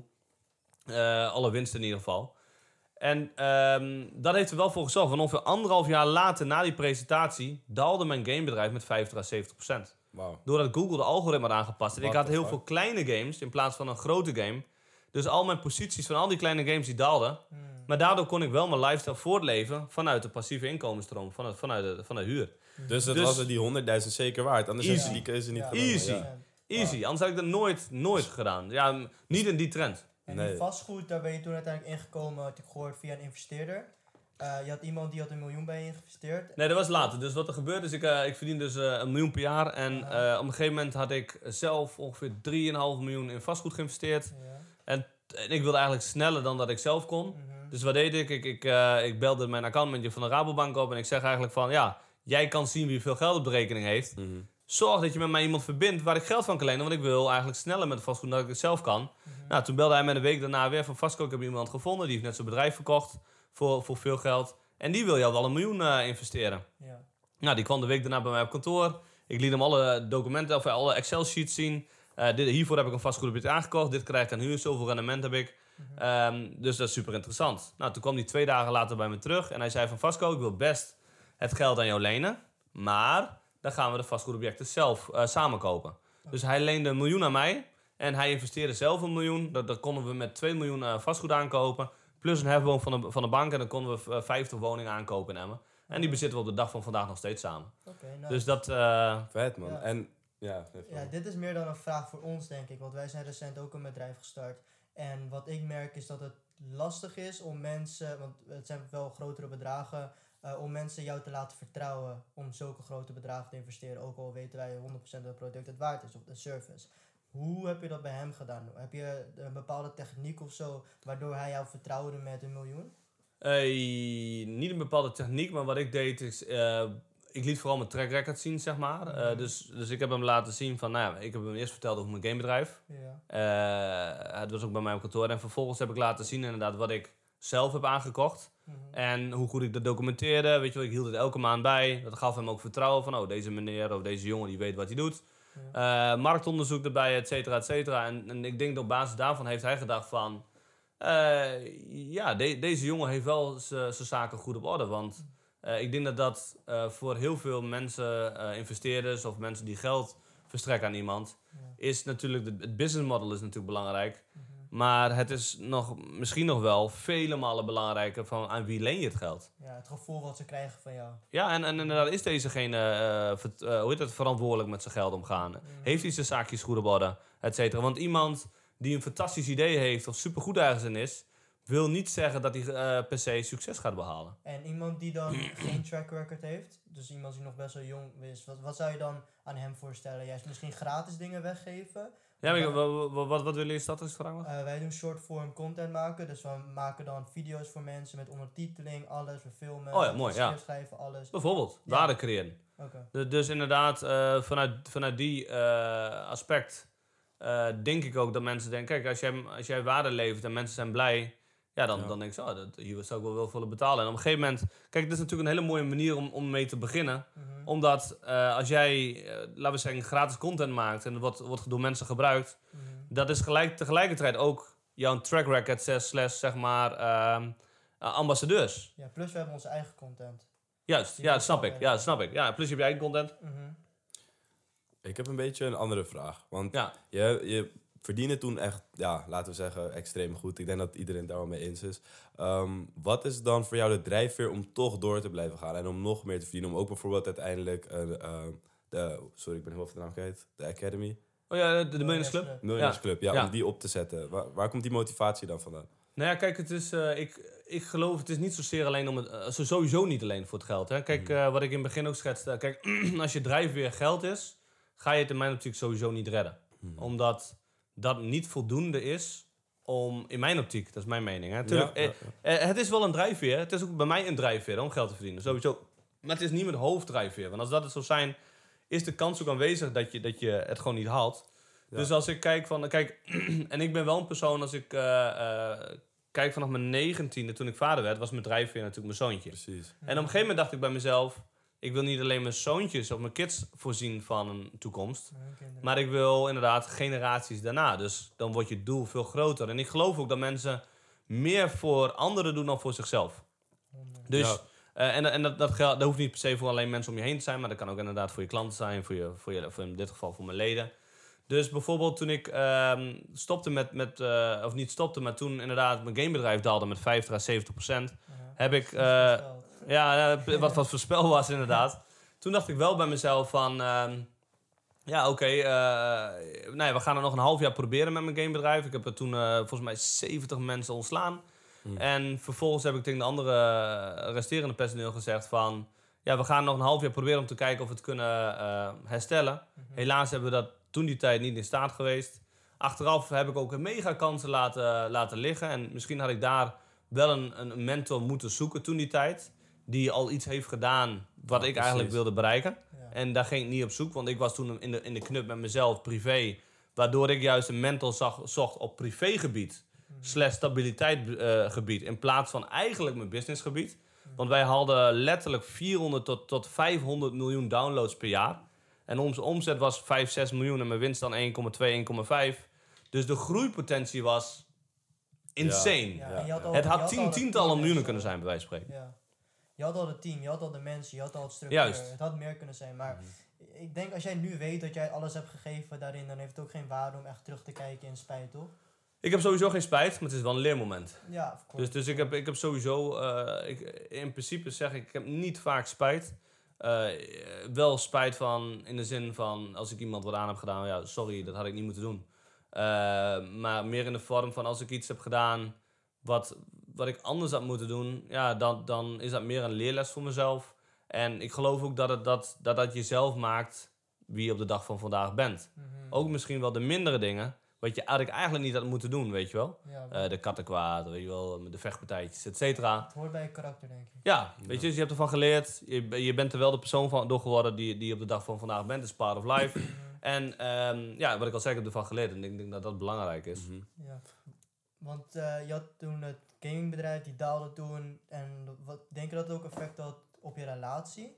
Want, Nee, dus eigenlijk daarvoor ging mijn relatie al stuk. Eh, omdat ik gewoon te veel focus had op mijn bedrijf. Waardoor we eigenlijk een soort van uit elkaar groeiden. ja. En, ehm, en het was voor haar toen ook heel moeilijk.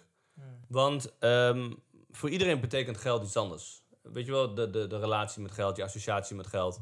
En haar associatie met geld was niet zo goed. Want zij heeft namelijk een vader gehad die heel veel geld heeft verdiend in het verleden. En is daarna letterlijk helemaal naar de bodem gezakt. En ouders gingen uit elkaar. En zelfs zo, zo erg dat er zeg maar stickertjes werd geplakt eh, thuis van eh deurwaarde, dit van dit gaan we meenemen. Dus haar associatie met veel geld was negatief. Maar mijn associatie met veel geld was positief. Ja. Dus zij raakte zelfs, voor haar was dit heel angstig. Hmm. En ik raakte in een modus van, ik moet harder werken, want ik wil dit laten groeien. Ik wil meer, weet je wel. Ik wil, Ja. dit, is mijn, dit is mijn kans, dit is mijn opportunity. Maar waarschijnlijk die gedachte die jij had, had haar vader ook. Van, Juist, ik wil duizend meer procent. blijven werken. Tuurlijk, ja. dat da- da- daardoor een soort van trauma is achtergelaten bij haar. Dat ze het soort van zag gebeuren. Van dit, precies hetzelfde gaat nu bij mijn man gebeuren. Als wat bij mijn vader Klopt. is gebeurd. Dus en dan groei je op een gegeven moment uit elkaar, eh et cetera. En dan ga je uit elkaar. En ja, dat, dat is helaas soms part of life. Maar gelukkig is het bij ons allemaal goed gegaan. Eh, en hebben we het altijd de, de, de kinderen op nummer 1 gezet. Ja. Dus, ehm, eh, ja, dus vanaf dat moment ja, focus op persoonlijke ontwikkeling. En toen heb ik gewoon alleen maar focus op, op, op inderdaad vastgoed aankopen en persoonlijke ontwikkeling. Totdat ik op een gegeven moment op een event van Tony zat, Tony Robbins. En die zei van de zelfontwikkelingindustrie gaat de komende vijf à tien jaar exploderen. Hij had gelijk. Had flink gelijk. Gelijk. Want eigenlijk valt dit wat wij hier nu doen ook onder persoonlijke Ja. ontwikkeling, Ja. weet je wel? Zeker. Eh, direct of indirect. het Maar het is wel Ja, maar Ja, het- omdat het het is ja. eromheen is, is Ja. vervelend. Maar ja, Ja, inderdaad, ja, de kern ja. is. Ja, Je zei net dat je dan spijt had van sommige dingen die er gebeurd zijn. Ik kan me voorstellen als je wat... Je hebt wel aardig wat bekendheid. Ik denk dat aardig wat mensen je kennen. Dan worden je fouten ook soort van uitvergroot, weet je. Iedereen kent het zo. Nou, zoals iedereen weet, Tim Hofman was bij jou op de stoep Klopt. gekomen. je hebt gelijk. Hoe ben je daarmee omgegaan? En wat voor reacties kreeg je? Want ik hoorde dat je ook bedreigd bent geworden toen. Ja, kijk, op zich, kijk, ik heb er zelf, eh tuurlijk heb je er last van. En vind, vind het gewoon een kut situatie, eerlijk is eerlijk. Vooral omdat de boel eh, verdraaid wordt. En je gaat er met alle goede intenties, ga je, doe je inderdaad de deur open voor Tim Hofman. Een vriend van mij die zei nog van ja, Tim die kan je wel vertrouwen, die probeert wel de waarheid naar boven te brengen. Maar dat valt een potje vies tegen. ja, letterlijk. Was dat geëdit dan allemaal of niet? Ja, ja, zeker. Kijk, als je, kijk, als je kijkt naar de, naar de boosuitzending zelf, vervolgens staat er onderaan in de beschrijving staat een hele gesprek. Oké. Ja, en, en die is compleet anders. Kijk, in eerste instantie wat ik niet had moeten doen, ik had bijvoorbeeld niet in een verdedigende modus moeten gaan de eerste vijf minuten. Maar je wordt overrompeld, want ze komen onaangekondigd. En iedereen die zeg maar aangevallen wordt, het eerste wat je doet is jezelf verdedigen. Dat is natuurlijk instinct. En dat had ik eigenlijk even moeten negeren en daar niet te veel bij moeten gaan. Maar de eerste vijf minuten was wel een verdedigende modus. Wat wordt uitgebreid, eh uitgevergroot in het begin. Vasco verdedigt zichzelf. Ja, ja, Wat erop lijkt dat je iets te verbergen hebt, terwijl dat niet zo is. Ja. Weet je wel, vervolgens wordt er eh, knipwerk, plakwerk met melodietjes, bepaalde icoontjes bij je hoofd. Word je, eh, word je neergezet alsof je de boel verdraait en, en de boel oplicht. Maar als je dan de hele uitzending bekijkt, zeg maar, de ronde, dan zul je zien dat, dat eh, en dat dan dan heb ik het over zeg maar, wat er mis is gaan met Expose, met zeg maar, dat de market cap op een gegeven moment veel te groot was versus de liqui- liquiditeit, was uit balans. Waardoor je eigenlijk al kunt zien, zeg maar, ja, dit is, dit is te opgeblazen, dit, dit gaat sowieso fout, weet je wel. Dat, dat, Ja. dat, dat zag iedereen op een gegeven moment. En dat legde ik ook allemaal uit. En vervolgens vroeg ik ook in de mail na de uitzending, waarom heb je ervoor gekozen om dit niet in een uitzending uit te zenden? Waarop eh, Tim en zijn team antwoorden van... Wij hebben ervoor gekozen dat de uitzending gaat over de adviseurs. Daar heb ik alle respect voor. Alleen wat hij daarna, daarna zei is... Maar en we hebben ervoor gekozen om dit niet uit te zenden... omdat deze content net even te hoog gegrepen was voor de gemiddelde Om te kijker. begrijpen. Juist, om te begrijpen. Dus dan kies je ervoor om de waarheid waar het daadwerkelijk om gaat niet uit te zenden... omdat de gemiddelde kijker van Boos het niet begrijpt. Maar sorry, wat is dan je intentie van de uitzending? Dan is het aan mij natuurlijk de, de intentie om, om eh, clickbait, kijkers, et cetera, views... wat ik ook begrijp. Ja. Alleen Ja, toen heb ik die game gewoon verkeerd gespeeld. Misschien zou het verkeerd journalisme- Misschien zou het een goed idee zijn om gewoon met Tim Hofman een podcast op te nemen met z'n tweeën. Waar je gewoon helemaal je verhaal kan uitleggen. Ja, ik snap dat je niet... Nee, maar het, eh, weet je, het heeft geen nut. Want dat Eh, is ongeëdit. Snap je? Dus dat, ja, ik snap het. Maar het heeft geen nut, weet je. Het is- Het is nu eh, twee jaar ge- geleden. ja. Eh so be it. Eh, Ja. je, je hebt haters, je hebt geen haters. Ah, heb je er nog veel van... eh, hebben veel mensen er nog over? Of heb je er nog steeds last van? Of? Tuurlijk krijg je altijd mensen die je herkennen, die, die schrijven wat onder je TikTok of over je reel. Ja, maar dat, dat Ja. maakt niet uit. Dat nee, die verwijder ik dan, en weet je wat. Kijk, weer onderaan de streep vind ik het eigenlijk alleen maar ehm, jammer voor hunzelf. Mhm. Dat je zeg maar dagelijks bezig bent, of het nou met mij is of met iemand anders, met negatieve informatie, met negatieve vibe. Ehm, kijk, eerlijk is eerlijk, ik, ik had zeg maar, ik had boos kunnen zijn op boos, weet je wel. En al mijn frustratie, et cetera. Alleen ik geloof gewoon in, in, in bepaalde principes. En een van die principes is heel simpel. Ehm, ik, ik focus op hetgene waar ik controle over heb. Heb ik controle over, over Tim Hofman? Wat hij uit gaat zenden, wat hij gaat sturen? Nee, totaal niet. Heb ik controle over de media? Geen ene fuck. Waar heb ik wel controle over? Over mezelf. Wat, ik nu, wat mijn volgende stappen worden. Hoe ik dit voor mezelf ga omturnen tot iets positiefs. Denk je dan dat het soort van heeft geholpen? Dat je denkt van... Dat je toch wat hebt gehad aan wat hij allemaal heeft gezegd? Of Tuurlijk. ja? Dat je Ik- op een positieve manier nu verder gaat? Ja, want je hebt wel, zeg maar, je zegt net zelf ook dat je controle hebt over wat je zelf kan en zo. En tot hoever heb je dan inderdaad controle op wat bij Expose is gebeurd? Want, Nou, daar heb ik eh, geen controle over gehad. Nul? Eh, nee, want weet je wat het is? Je hebt zeg maar... ehm, uiteindelijk doet iedereen zijn best op het, gegeven moment, op het moment dat het zich voordoet, toch? Mhm. Ik bedoel, de, de, elk probleem begint bij een goed idee. ja, Elk probleem. ja. Dus eh, op het moment dat jij eh, ergens voor vuren staat, of het nou Expose is, onderdeel van Expose of iets in die vorm, dan doe je op dat moment het beste wat jij denkt wat het beste is. ja. Dus, en achteraf zijn er natuurlijk altijd dingen van, ja, hadden we dit maar gedaan, of hadden we dat maar gedaan, hadden we misschien dit of dat niet gebeurd. Maar ja, achteraf is alles makkelijk. En op dat moment doe je gewoon het, het beste wat jij denkt wat het beste is. Mhm. Dus ja, en, en zo heb ik het ook gehandeld na Expose. Van ja, eh, ik gebruik het als brandstof. Elke keer als iemand zegt van Vasco is een oplichter, gebruik ik dat als brandstof van fuck it Vasco, je bent zelf verantwoordelijk. Net zoals dat al die andere mensen die geïnvesteerd, geïnvesteerd hebben in Expose verantwoordelijk zijn. Want ik heb nooit gezegd van stop je hele vermogen in Expose. Ja, maar dan ben je ook gewoon heel dom om eerlijk te zeggen. Maar ja, Nou ja, weet je, is, net, in principe ben je niet dom, want eh, ik had het bij wijze van spreken ook kunnen doen op mijn 15e, 16e, 17e. Had gekund, had gekund. Ja, Maar dat is het gevaar, dat je op zulke jonge leeftijd Ik heb die eigenlijk les al ook met de harde manier geleerd. handelen. Kijk, maar het, het, het is meer van hoe ga je ermee om? Ja, Ga je ermee om door bijvoorbeeld Vasco heeft het gedaan. Vasco is de, door hem ben ik mijn geld verloren Mhm. en hij heeft mijn geld. Mhm. Dat kan je doen. Of je kan doen, wat heb ik hiervan geleerd? Wat had ik anders moeten doen? Ja. Ik kan je vertellen, welke van de twee er beter voor staat, is natuurlijk deze. Dat is overduidelijk. Ja. En diegene die mij na twee jaar lang nog steeds dat soort berichten eh, eh, eh, stuurt, Mhm. dan denk ik bij mezelf, ik vind het oprecht zonde voor jezelf. Waarom sta je, ben je na twee jaar lang nog steeds hiermee bezig? Ik denk dat na twee jaar lang dat dat wel extreem is. Voor een eerste week kan ik het nog wel begrijpen. Natuurlijk, je bent jong, je hebt waarschijnlijk bij de AH zoveel uren gedraaid om te kunnen investeren in Expose. Eh, en Expose had natuurlijk bepaalde dingetjes beloofd die uiteindelijk niet gebeurd zijn. Dus je hebt een, dat is hetzelfde als ik bijvoorbeeld een Apple product koop, een iPhone, en die zegt Face ID staat er. Ik koop de iPhone product en die Face ID staat er niet op. Ja. Dus ik kan dat wel begrijpen, vooral omdat jij... Ja, snap ik. Mensen vertrouwen jou. Je hebt een Ja. fanbase die je vertrouwt. Ze denken, oké, Vasco heeft een coin die die promoot. En die coin die zegt dat er op 433 gaat gepromoot worden op het EK. En uiteindelijk gebeurt dat niet. Dus ik kan daar natuurlijk wel problemen in zitten. Snap dus ik. dat is dan wel jouw verantwoordelijkheid, vind ik. Dat, Ja, het was mijn verantwoordelijkheid. Marketing was bijvoorbeeld niet mijn verantwoordelijkheid. Ik was gewoon adviseur en waarom hebben ze mij gevraagd? Ik kreeg, adviseur in wat. eh nou ja, op technisch gebied. Oké. Niet zozeer hoe de blockchain, want ik heb geen verstand van de blockchain. Mhm. Dus laat me vertellen hoe het gebeurd is. Ik kreeg een DM'tje via, via Instagram, die kan ik je straks laten zien. Eh, die hebben ook met Boos gedeeld bijvoorbeeld. Ik heb alleen wel de naam weggehaald. Mhm. Maar ik heb ook tegen Boos gezegd, ik wil alles delen, behalve andere mensen zijn namen. Ja, maar dat kan dan niet, want dan lijkt het op een neppe DM. Ja, kan. Snap? Ja, Maar ja, ik kan dat niet- is geen bewijs. Je Kijk, kan niet bij nee, de ik- FBI ik- komen en dan zeg maar, dat is het. Ja, maar het is geen moordzaak, hè? Nee, ik maar heb ook geen geld- ik heb ook geen zaak. Ja, maar ik, ja, maar ik heb ook geen geld van andere mensen. Als ik iets had, iemand had opgelicht, was er, er zijn 136 eh, aangiftes gedaan volgens Boos. Mhm. Ik heb er nul van gehoord. Ja, dat heb Nul. ik gezien. Dus Dat als ik iets-. Nee, maar als ik iets fout had gedaan, dan had, dan had, en, en, en de politie komt bij mij, tuurlijk laat ik alles zien. Ja. Weet je wat het is? Dan wel. Maar ga ik er aan Tim Hofman doen, die de boel ver- verknipt en verplakt? Nee, dat- die verantwoordelijkheid ben ik tegenover hem niet verschuldigd. Nee. Je En hebt ik ben geen het- verplichtingen nee, Nee. tegenover hem. Nee, en ik heb mijn best gedaan. En meer dan mijn best kan ik niet doen. Mhm. En eh, die DM die ik kreeg, kreeg ik waarschijnlijk omdat ik inderdaad bereik heb op Instagram. En dat ik een achtergrond heb met mijn games. Ja, maar je had dus wel, want je was niet alleen adviseur, je was ook dus marketer, want je hebt het ook gepromoot op je eigen Instagram, toch? Nee, de geen, enige wat ik heb gezegd dat ik adviseur was. En dat ik geloof in het product. Mhm. En dat ik, en als je meedoet, doe het met een klein, klein, klein percentage van je vermogen. Oké. En ook dit heb ik naar het Boos gestuurd en naar Radar en allemaal. Mhm. En dat, dat zei op een gegeven moment Tim Hofman ook. En dat soort dingen staan niet zeg maar, in de volle aflevering. En die zegt van, ja, als jij... ehm, eh, wat zei hij? Als je 99 keer iemand zijn, zijn eh vetus trekt... en vervolgens eh, eh, op de back slaat... Dat, dat nam hij als voorbeeld.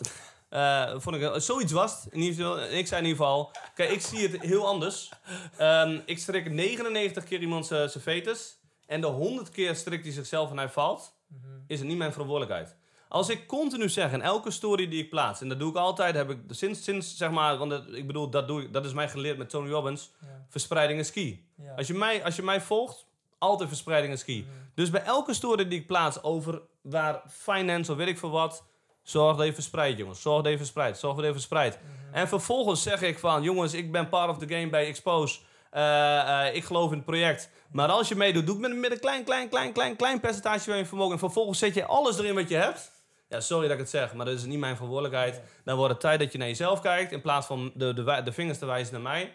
Wordt het tijd van, wat had ik anders kunnen doen? Misschien had ik een mini, mini percentage van mijn vermogen erin doen, zoals Vasco het zei. Maar nogmaals, je moet niet naar mij luisteren. Je moet kijken welke informatie jij gebruikt van mij. Hoe jij dat het beste kan toepassen. Ik ben het ermee eens dat je inderdaad wel goed dan hebt gedeeld dat je niet heel je, al je geld erin moet zetten. Never ever. Dan voor jou is dan denk ik meer de les. In ieder geval als ik dan in jouw schoenen zou staan, was dan misschien minder impulsief in projecten Klopt. stappen. Zonder echt Want ik bedoel, je zag het al in de Boos interview. Iedereen gooide jou eigenlijk onder de rail. Onder jij bent het gezicht. was gewoon... En jij bent waarschijnlijk de enige die voor de camera staat. een Dat is mijn fout geweest. Ja, wel hè. Want ik zat dus ook te denken, wat als je gewoon daar zou staan en niks zou zeggen?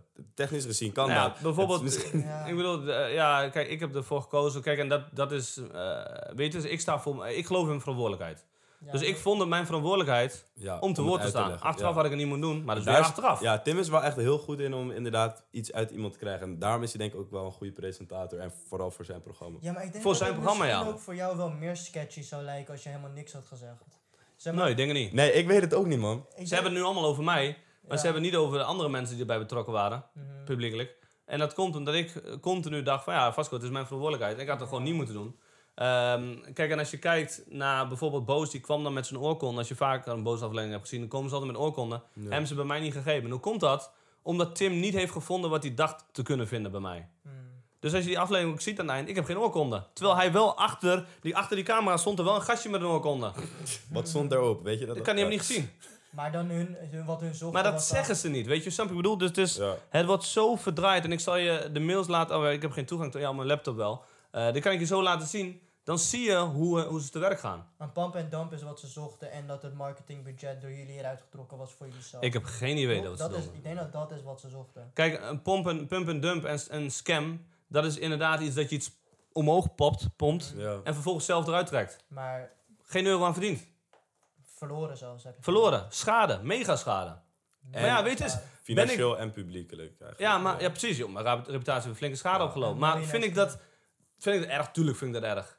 Ja. Vind ik dat iemand anders de schuld? Nee. Ik heb ervoor gekozen Ja. om het te doen. Ik kan iedereen gaan wijzen. Ik kan, ik kan boos worden op iedereen. Op alle media. Op, op, op, op iedereen die bij Expose eh, eh, eh, betrokken was. Maar wie het is? Wie heeft het gedaan? Vasco. Je hebt het zelf gedaan. Neem je verantwoordelijkheid en move the fuck on. Ja, ik denk dat dat ook de enige manier is om gelukkig überhaupt te zijn in het leven. Is die jezelf aankijken en denken van, hé, wat de fuck ben ik aan het doen? Zelfanalysatie. Zeker weten. Dat is het inderdaad. Dus wat gebeurt er vervolgens? Komt er wel via via komt er NFT's op mijn pad. Eh, en ik heb letterlijk drie uur per nacht geslapen. En dat heb ik misschien mede te danken aan Boos. Want ik had fucking veel energie. Mhm. En fucking veel wilskracht om te denken van... Deze ellende gaat mij de tijd waard worden. Ja. En toen hebben we gewoon een heel mooi NFT-project gelanceerd. Waar we geen loze beloftes hebben gemaakt. En bij, bij, bij Expose was ook niet zozeer loze beloftes. Want soms gaat het gewoon anders dan verwacht. Wij hadden ook niet verwacht op die hele negatieve media-ervaring. Denk je dat bedrijven zich willen, willen, willen branden aan een merk wat in één keer negatief in nieuws staat? Nooit niet. Dus het, wat ik al zei, het ligt niet zozeer aan jezelf. Het wordt op een gegeven moment groter dan jezelf. Mhm. En dan wordt het lastig hoor, jongens. Mhm. Dus ehm, ja, dat, dat is soms part of the game. Zo, dat de ene keer gaat het goed, de andere keer gaat het Ik fout. zie het ook heel erg als het waarschijnlijk was gelukt, dan was je nu de held. Tuurlijk, Ja. dat is part of the game. Mhm. Maar met NFT's dan, want had je ook echt... Want hoe zit die NFT nu? Is het nu wat waard? Of? Want de Het is natuurlijk veel minder waard dan voor mensen gekocht hebben. Eh, wij hebben het inmiddels verkocht. Eh, ook hierin, kijk, weet je eens, ehm, wij zagen een kans. Ik was een van de vijf eigenaren van het project wat ik heb gelanceerd. Ja. Eh, we hebben letterlijk 30 miljoen omgezet. Ik heb zelf inderdaad heel veel miljoen nog verdiend. We hebben geen loze beloftes gemaakt. Het enige wat wij zeiden, dit wordt een fucking vet eh, profielplaatje. Ja. En mensen waren zo hyped over de hele wereld, dat ze dachten van, ik wil een vet profielplaatje en misschien wordt het veel geld waard. Wie ben ik om te zeggen of het wel of niet veel geld Ik wordt? moet heel eerlijk zeggen, kijk, met het crypto gebeuren snap ik, en dat heb ik zelf ook ervaren, dat er heel veel coins zijn Ja, zonder use cases of met beloftes die nu Ja. na worden gekomen. Daar snap ik dat je wel ehm, ja, boos kan worden op de mensen erachter. Maar met NFT's, het is letterlijk gewoon, er, er, er zit geen functie achter. Dus als je dat koopt, dan kan je niet boos worden als het omlaag gaat, zeg maar. Het, je, je speelt Vind letterlijk in op de hype. ja, vind ik ook. Ik bedoel, Mhm. ik zag gewoon drie mogelijkheden. De eerste was, ehm, je wordt een soort van OpenC. Nou, dat zag ik mezelf niet doen. Weet je wel, die, dat heel was gewoon, platform maken, ja. dus ja. En dan be- bekend worden, eh, die verdienen de meeste geld. Ja, die hebben letterlijk Die staan aan de goede kant. Die Ja. kunnen geen verlies maken. Ja. Als, een, als een NFT omlaag gaat, verdienen ze Ja. nog steeds. Maar ja. jij pakt toch zo dan ook nog geld per sale, toch? Want jij bent ook nog de Die royalties, eh, dat is Ja, het meeste geld hebben wij door royalties eh, verdiend. Ja. Hmm. En wat Dus, voor... dat, dus dat kwam ook doordat ons project er zo goed uitzag. Sorry. Dat, dat er gewoon eh, op een gegeven moment voor 5 à 7 miljoen per dag getraind werd. Niet normaal. Dus toen verdienden wij als team 500.000 tot 700.000 euro per dag. Mhm. Hmm. Ja. Ben je het met mij eens dat het met NFT's misschien een soortgelijk effect heeft als grote merken zoals Balenciaga en Gucci? Dat iets niet per se mooi hoeft te zijn en mensen hoeven de kunst niet per se mooi te vinden, maar de hype moet er zijn? Juist, ja, geloof ik wel. Ja, dus ik bedoel, zo'n, ik bedoel, eh, ik bedoel ja, deze, deze Rolex bijvoorbeeld, ja, wat, wat is die nu waard? Volgens mij 50 of 60.000. die is wel mooi trouwens, vind ik. Ja, nee, dat vind ik ook mooi. Ja, Maar, maar is hij 60, 70.000 of 50, 60.000 waard? Nee. Nee, In Ro- het echt hoeveel niet. maakt de Rolex die, denk je? Ja, ik denk eh, 15k, 20k, ik heb Ja. geen idee. Ja, niet Dus, normaal. dan bedoel, dus Waarschijnlijk nog veel minder. misschien, ja, de, de kost, Ja. de- de- dat, was, dat was de oorspronkelijke denk ik, listingprijs. Ik heb geen idee, denk ik, go- gok ik gewoon. Ja, Ja, ja, ja, ja, de kostprijs is, is een stuk minder, weet Ja. je wel. Mhm. Dus, ehm, Maar Dus ik is ben het helemaal met je eens. ja. Dus, dus, Het is, Maar dat het is letterlijk, ja, het. tuurlijk, tuurlijk. Ik bedoel, deze iPhone kost misschien ook 5 euro om te maken, weet ik veel. bij wijze van spreken, Maar ja. het, het, het gaat er inderdaad echt om hoe je dat kan neerzetten. En NFT is dus een mooi voorbeeld van waarde creëren zonder intrinsieke waarde, in mijn ogen. Hè? Dus Klopt. de branding, de marketing en alles daaromheen. Je hebt gelijk. 100%. Ja, ik bedoel, ja, de meeste NFT's hadden inderdaad geen waarde, behalve dan de hype wat er omheen zat. Je had misschien alleen een Dat was bij ons ook zo. paar initiatieven met bijvoorbeeld tickets en zo. Daar zat dan Ja, de case bijvoorbeeld die Gary V NFT's kon je facetimen voor 10 minuten of zo, weet je wel. Ja, en dan kon je naar Ja. uh, Ferry Con, eh, Con, eh, weet je wel, zijn Ja, eh, die- event. ja. Maar dat kon je in principe ook cash appen en dan had het ook gekund. Ja, Ja. Dus weet je, is, ehm, ja, kijk, we, de, naast de, de, de kwalitatieve art was er van ons ook geen meerwaarde. Dat Nee. ben ik heel eerlijk en dat hebben we ook niet beloofd. Nee, nee, nee, tuurlijk. Dus ja, weet is dat, ehm, ja, daar lag gewoon een mogelijkheid. En ja, als ondernemer neem je die, in mijn optiek. Mhm. Eh, en, en daardoor, en, en misschien als Expose nooit was gebeurd, had ik nooit NFT's gehad en had ik nooit zoveel geld verdiend in een korte tijd. Ja, echt een mooi verhaal. Ik, ik, vind echt, ik heb echt ziek veel geleerd van deze aflevering. Echt niet Mhm. normaal. Ehm, je bent uiteindelijk dus de Millionaires Club. Toen was dat gestopt door Boos. Nu ben je het weer aan het opzetten. Klopt. Ehm, wat wordt nu anders dan een Millionaires Club ehm, dan eerst? In het kort. Nou kijk, weet je, dus, ehm, TMC 1.0 ging vooral over mindset en beleggen. Mhm. En waren wel events.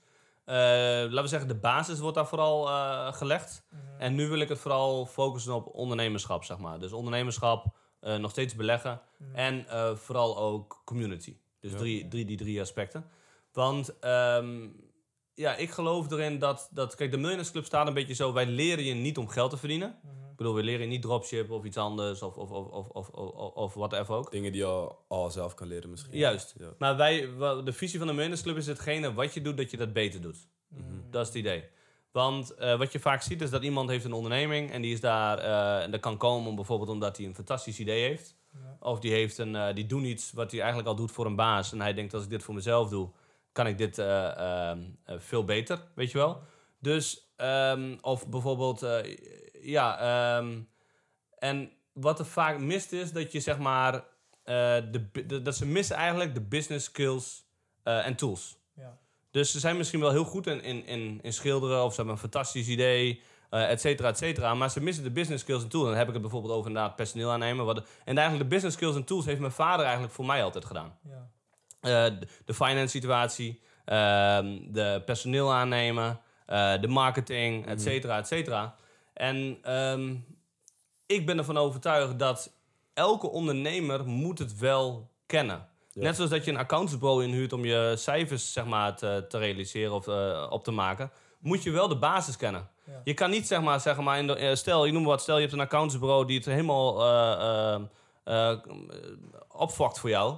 Dan kan je niet weer zeggen, dus het is een beetje hetzelfde met Expose, Ja. dan kan je niet zeggen, het is de schuld van die accountantsbureau. Jij moet Nee. weten of ze het goed doen of niet. Juist, het Ja. is jouw verantwoordelijkheid om te controleren, daarom moet je de basis kennen hebben, Ja. om te kijken of die accountantsbureau het goed doet.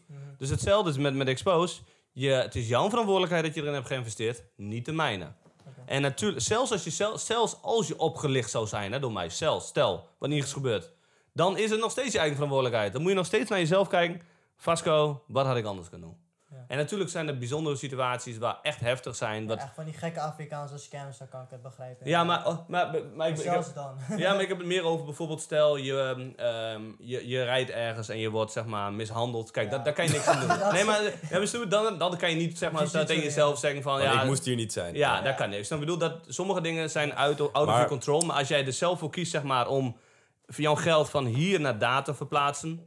Of inderdaad een contract te ondertekenen. Mhm. Dan is het jouw verantwoordelijkheid om onderzoek te doen. Het is jouw verantwoordelijkheid te kijken met wie doe je business. Het is jouw verantwoordelijkheid te kijken hoeveel risico neem ik, Mhm. et cetera. Snap je dus? Dus Ja, ik, ik Dat denk vind ik zelf wel. dat het een beetje van, van beide is. Want dat is ook het ding van de ehm, verantwoordelijkheid ligt bij de gebruiker en niet bij de dealer met drugs bijvoorbeeld.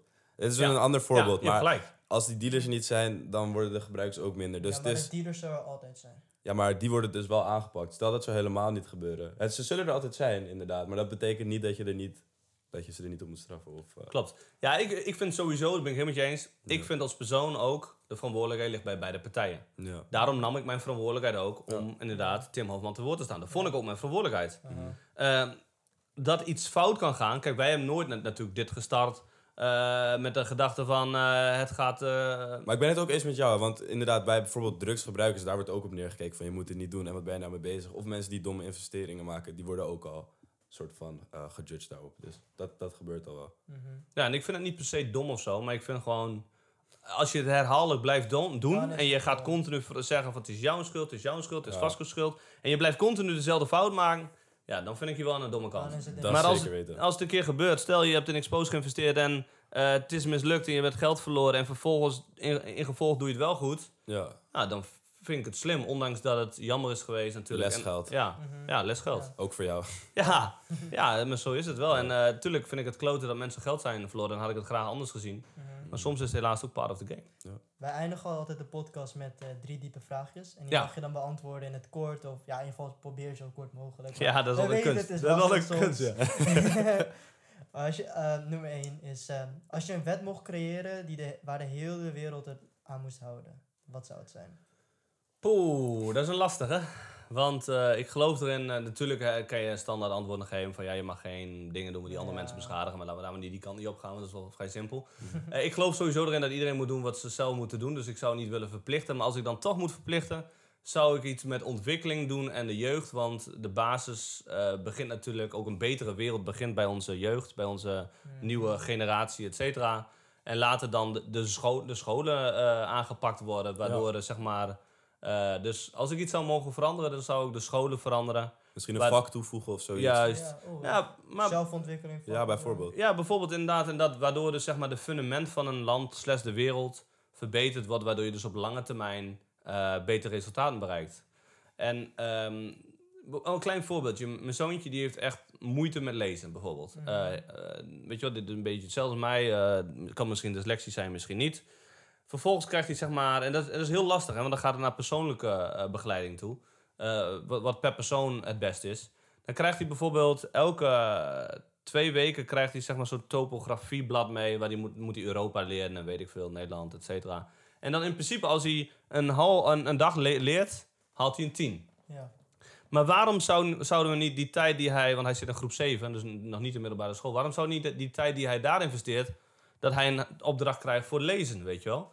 Dus, eh, of inderdaad, wat je zegt, dat, dat er een vak aanwezig is bijvoorbeeld die mij had geïnteresseerd en mij had verbeterd Ja. op het ondernemerschap. En dat gebeurt nu wel steeds meer, hè? Ja. Dus als ik iets zou moeten veranderen, dan zou ik beginnen bij de jeugd. Wat is het slechtste advies die je ooit hebt gekregen?